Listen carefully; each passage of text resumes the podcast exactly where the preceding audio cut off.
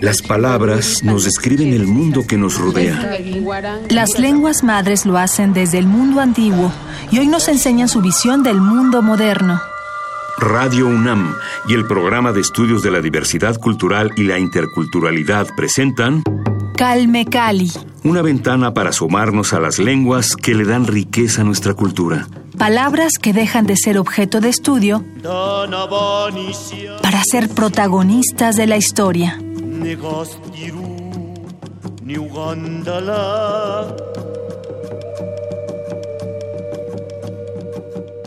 Hola, ¿qué tal? Bienvenidos a Calme Cali. Yo soy Vania Anuche y agradezco su compañía en esta segunda parte de nuestra conversación con la poeta, ensayista y traductora Vinisa Irma Pineda. La emisión anterior hablábamos sobre el activismo a través del arte y la forma en la que se establecen los vínculos entre las diferentes comunidades para defender y luchar por sus derechos. Nos quedamos con la reflexión sobre cómo hace falta en la práctica el reconocimiento pleno de la variedad multilingüe y multicultural de nuestro país. Eh, si bien es cierto que está reconocida esta condición en nuestra Constitución, en el artículo 2, siguen existiendo actitudes que fomentan la segregación y el racismo. Por ejemplo, mucho de ese afán de difundir las culturas está basado en el folclore, pero con una mera intención de mercantilización, ¿no, Irma? Cuéntanos más sobre esto. Así es, ¿no? La comercialización de la cultura y justamente partiendo del folclore que bueno, pues el folclore de cierta forma es parte de la cultura, pero no es la cultura, ¿no? No es todo, y es en lo que se enfoca. Así es, ¿no? Y, y, es muy curioso, eh, y qué bueno que lo mencionas, porque a veces eh, sentimos incluso que lo que se espera de nosotros es que tengamos esa representación folclórica. ¿no? Exactamente. Sí, yo muchas veces me presento a leer y me dicen, ay, pero ¿por qué no traes tu huipil y tu enagua de olán y tu traje bordado y este casi casi tu penacho? ¿no? Sí, sí. Sí, tristemente se ve como, como un disfraz, ¿no? Eh, digo, no quiero usar, no me gustaría usar esa palabra, pero mucha gente así lo ve y es, es lamentable.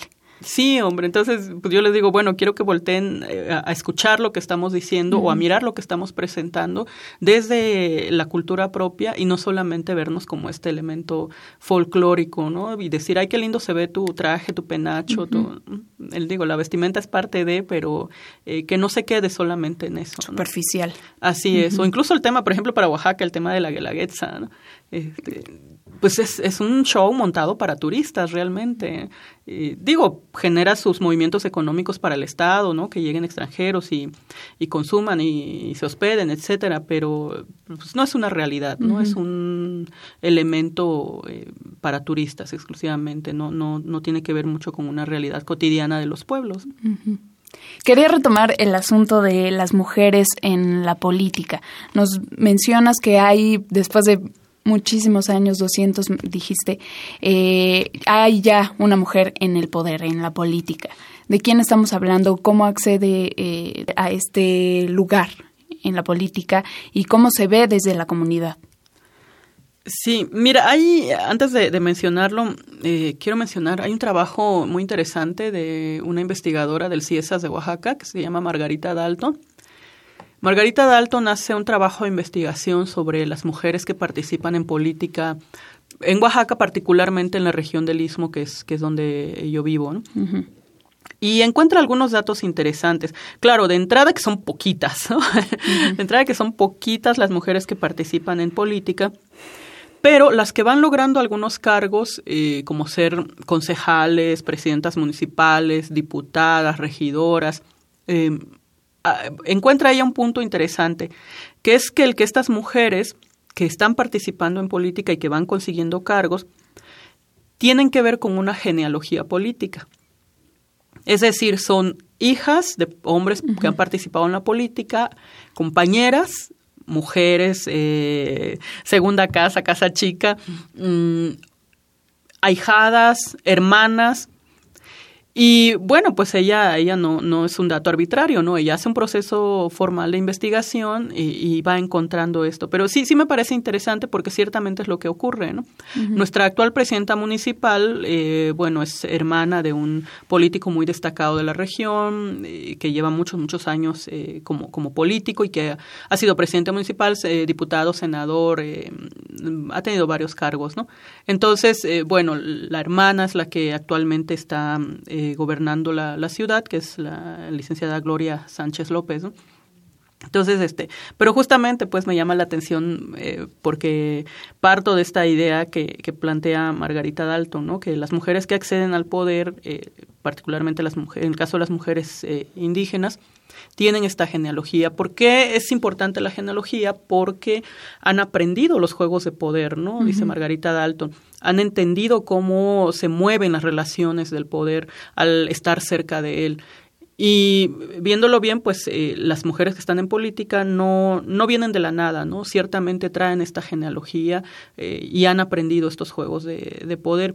Eh, lo malo aquí es que a veces aprenden estos juegos de poder desde una visión masculina, ¿no? Entonces, cuando acceden a los cargos de poder, no, este, exacto, siguen reproduciendo patrones eh, patriarcales y no trabajan con una perspectiva de género o no no es su preocupación fundamental. Tal vez de alguna forma lo quieren tocar, de alguna forma quieren hacer algo por las mujeres, sus congéneres. Sin embargo, eh, pues no saben cómo hacerlo porque aprendieron los usos y juegos del poder desde una visión masculina y patriarcal. Eh, y pues luego les cuesta mucho gobernar eh, y trabajar con políticas públicas con perspectiva de género o hacia una, hacia políticas más incluyentes de las mujeres, ¿no? Entonces, esto, es, esto es un tema bien interesante. Sí, porque tendrían que entenderlo desde esa otra perspectiva del feminismo, mejor dicho, de la visión de las mujeres. De la visión de las mujeres, desde una lucha cotidiana de las mujeres por eh, alcanzar algunos lugares o por tener acceso a cosas elementales como alimento, eh, salud, educación, ¿no? Y sin embargo, estas mujeres cuando vienen de estas genealogías de poder, pues eh, su educación, su formación ha sido, ha sido distinta, no como el común de las mujeres. Mencionas que la mayoría de las mujeres que participan activamente en la política tienen parientes o conocidos en este medio y por eso llegaron a algún puesto político. Pero, por ejemplo, cualquiera otra mujer que no cuente con este tipo de influencia, llamémosle, puede acceder fácilmente o a qué obstáculos se enfrenta puede acceder, pero no tan fácilmente, ¿no? Eh, tiene que enfrentar muchas cosas. Eh, si vienes desde abajo, desde una eh, pues familia como más tradicional, más, claro que te cuesta más trabajo, ¿no? De entrada te va a costar trabajo ir a la escuela, te va a costar trabajo estudiar y te va a costar trabajo entender roles y juegos de, de poder no digo que no se pueda, claro que sí se puede y tenemos también varios ejemplos de mujeres que, que pues han, han tenido éxito en la, en la política sin tener detrás eh, pues eh, una, un parentesco de poder, ¿no? Eh, pero definitivamente es más, es más difícil. Tienes que pelear más, tienes que luchar más, tienes que eh, buscar eh, pues solidaridades en otras mujeres o en otra gente que, te pueda acompañar en tus procesos para, para llegar a ciertos cargos o, puestos de, eh, de poder o políticos. Sí es más complicado. Y en el lenguaje, por ejemplo, ha habido una transformación del propio lenguaje eh, obedeciendo a esta necesidad de reconocer el papel de las mujeres.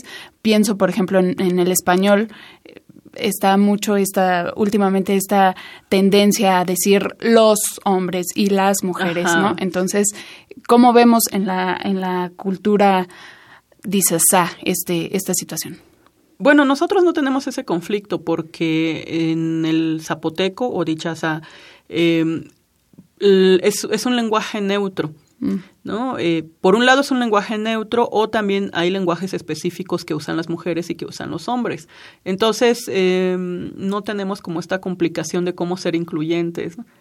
Por ejemplo, hay palabras que yo como mujer jamás uso. Una de ellas es biche.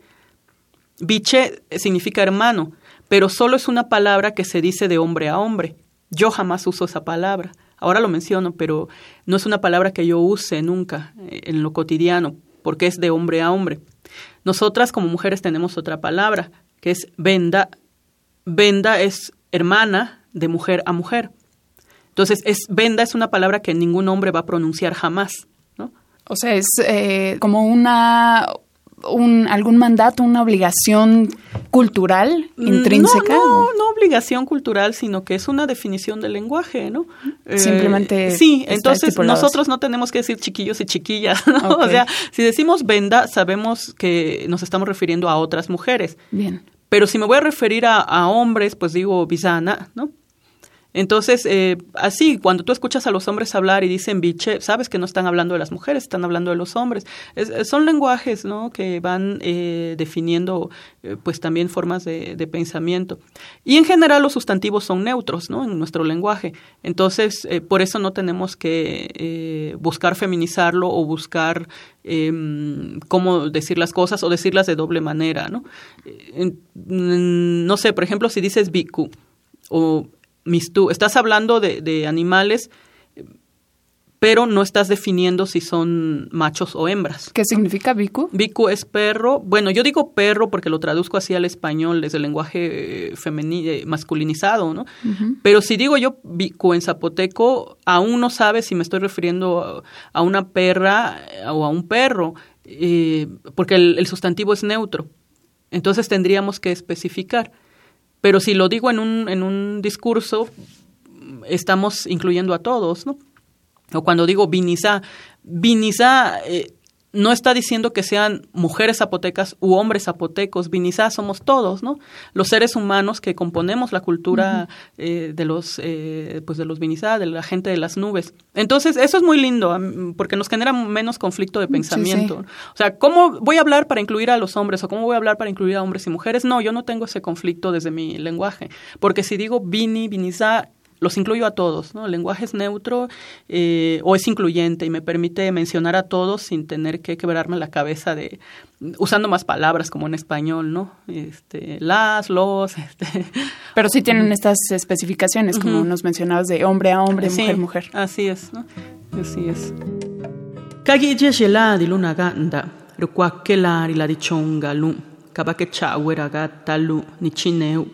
Kugu atijiga tiki gusi andugelu kuba nezazeu.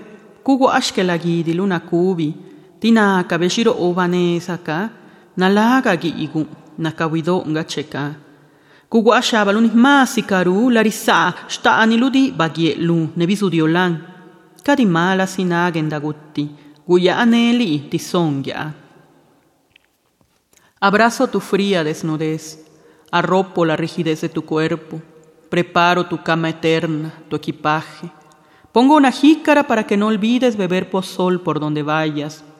Pongo tus guaraches nuevos, pues dicen que es largo el camino, que es ancho el río, de penumbras el paisaje. Pongo tu ropa hermosa, la de fiesta, tu huipil bordado de flores, tu enagua de olán, no sea que la muerte quiera contigo bailar un son. Seguimos conversando con Irma Pineda, poeta y traductora vinizá. Ella es autora del poema que acabamos de escuchar. Cuéntanos, Irma, ¿de qué trata este poema? Este se llama Kagi Iye de Luna Ganda. Bueno, este poema habla justamente de, parte de este ritual de despedida, ¿no? Cuando nuestros muertos eh, se tienen que ir pues no van desnudos ni van solos, ¿no? Van arreglados, van porque van a, iniciar otra vida. Entonces van con ropa nueva, con guaraches nuevos y se les coloca algunos elementos en el féretro que van a acompañar su nueva vida. Por ejemplo, esto de la jícara porque hay que cruzar un río. Cuando llegas al, mundo de los muertos, tienes que cruzar un río para llegar eh, a la instancia divina eh, y saber cómo vas a reencarnar y tener todo un proceso. Entonces, eh, pues necesitas la jícara, ¿no? Para, para beber agua, para bañarte, para... Entonces, eh, muchos elementos así, ¿no? Eh, que son parte de esta ritualidad de los, de los vinizá y eh, donde las mujeres generalmente son las que preparan los cuerpos, donde las mujeres son las que pues ah, desarrollan de manera más importante estos, estos rituales cotidianos. ¿Cuántos, aproximadamente, cuántos rituales tienen para celebrar o conmemorar la muerte? Híjoles, no te sabría decir, es que son, son muchos, desde la preparación del cuerpo, eh, los días de despedida, el entierro, los días posteriores, los nueve días, los cuarenta días, el cabo de año. Eh, luego tenemos em, dos momentos muy importantes de encuentro con los muertos. Uno que, que es el que llamamos Shandu, que ocurre a finales de octubre donde en casa nosotros ponemos altares con pues comida y bebida favorita de, nuestros eh, seres queridos. Entonces ellos nos visitan en casa, nosotros no vamos a los panteones, ellos nos visitan en casa, los esperamos en casa con, con algunos altares, que también es todo un proceso ritualístico, ¿no? Porque debe tener cierto número de escalones o este, una ofrenda conocida como el eh, o billet que eh, es un entramado tradicional que responde a, eh, pues a un nombre que se llama Beche o jaguar en zapoteco. Y eh, bueno, toda una ritualidad en torno a la espera en la casa.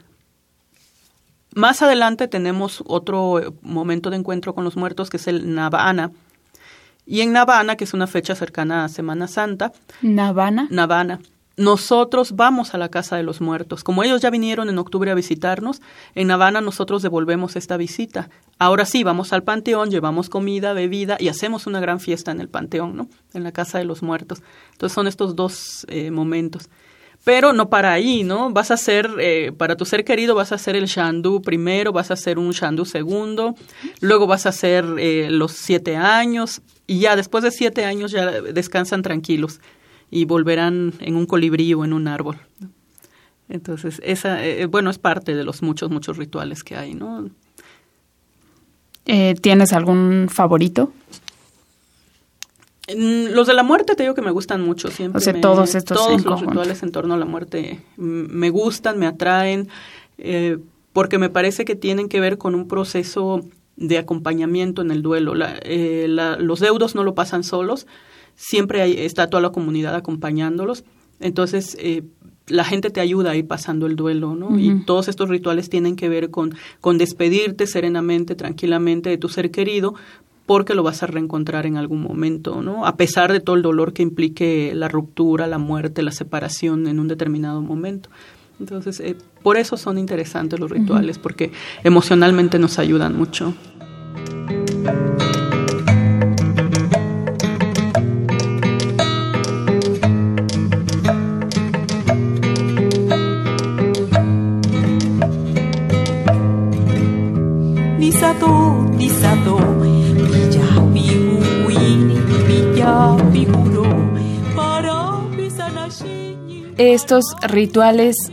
eh, que conservan la tradición de las culturas nos revelan en la actualidad cómo han sido las culturas, cómo fueron originalmente, que obviamente se han eh, transformado y han evolucionado, ¿no? Pero ¿cuáles otros rituales podemos encontrar que, que nos hablan de esta tradición, de este origen zapoteco? Mira, ayer estaba pensando eh, precisamente en esto, de cómo, cómo nuestra vida está llena de, ritos y cómo los ritos son necesarios para irnos definiendo, ¿no? Entonces, algo que me gusta mucho también es todo lo que se da en torno a, eh, a, los cuidados para la preñez, el, embarazo, el llevar a, buen término el nacimiento de, de, pues, de un nuevo ser, ¿no? Y entonces, eh, pues hay muchos rituales. Eh, yo recordaba cuando, cuando yo esperaba a mi bebé eh, que las tías me recomendaban mucho, ¿no? Pues colgarme una llave en la cintura, ponerme una cinta roja para que estuviera protegido el bebé. Eh, cuando hubiera eclipse, tener una, una llave colgada o buscar una llave en ese momento para protegerte. Y bueno, pues cómo dar estos masajes al vientre para que el bebé se fuera acomodando, cómo la observación de, de, la forma de tu vientre va definiendo qué sexo va a ser tu bebé. Entonces, muchas cosas eh, lindas, ¿no? Y luego el nacimiento, que propicia también todo un festejo colectivo, ¿no? Porque nace tu bebé y viene toda la comunidad a, saludarte, a saludar al bebé y a llevarle ofrendas. Eh, lo que sería el equivalente al baby shower. este, en la cultura, pues se hace esta cooperación para ayudarte.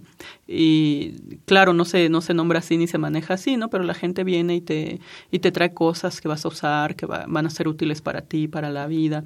Y, y, luego, cómo tienes que proteger a tu bebé de los nahuales, ¿no? Porque la sangre nueva es muy atractiva para, para estos seres de la oscuridad y los seres de la noche, entre ellos, eh, pues los metamorfoseados ¿no? Que, que, personas que por alguna eh, circunstancia o una maldición en algunas noches se transforman en animales y buscan sangre nueva para alimentarse. Entonces hay que cuidar a los bebés, hay que protegerlos, hay que...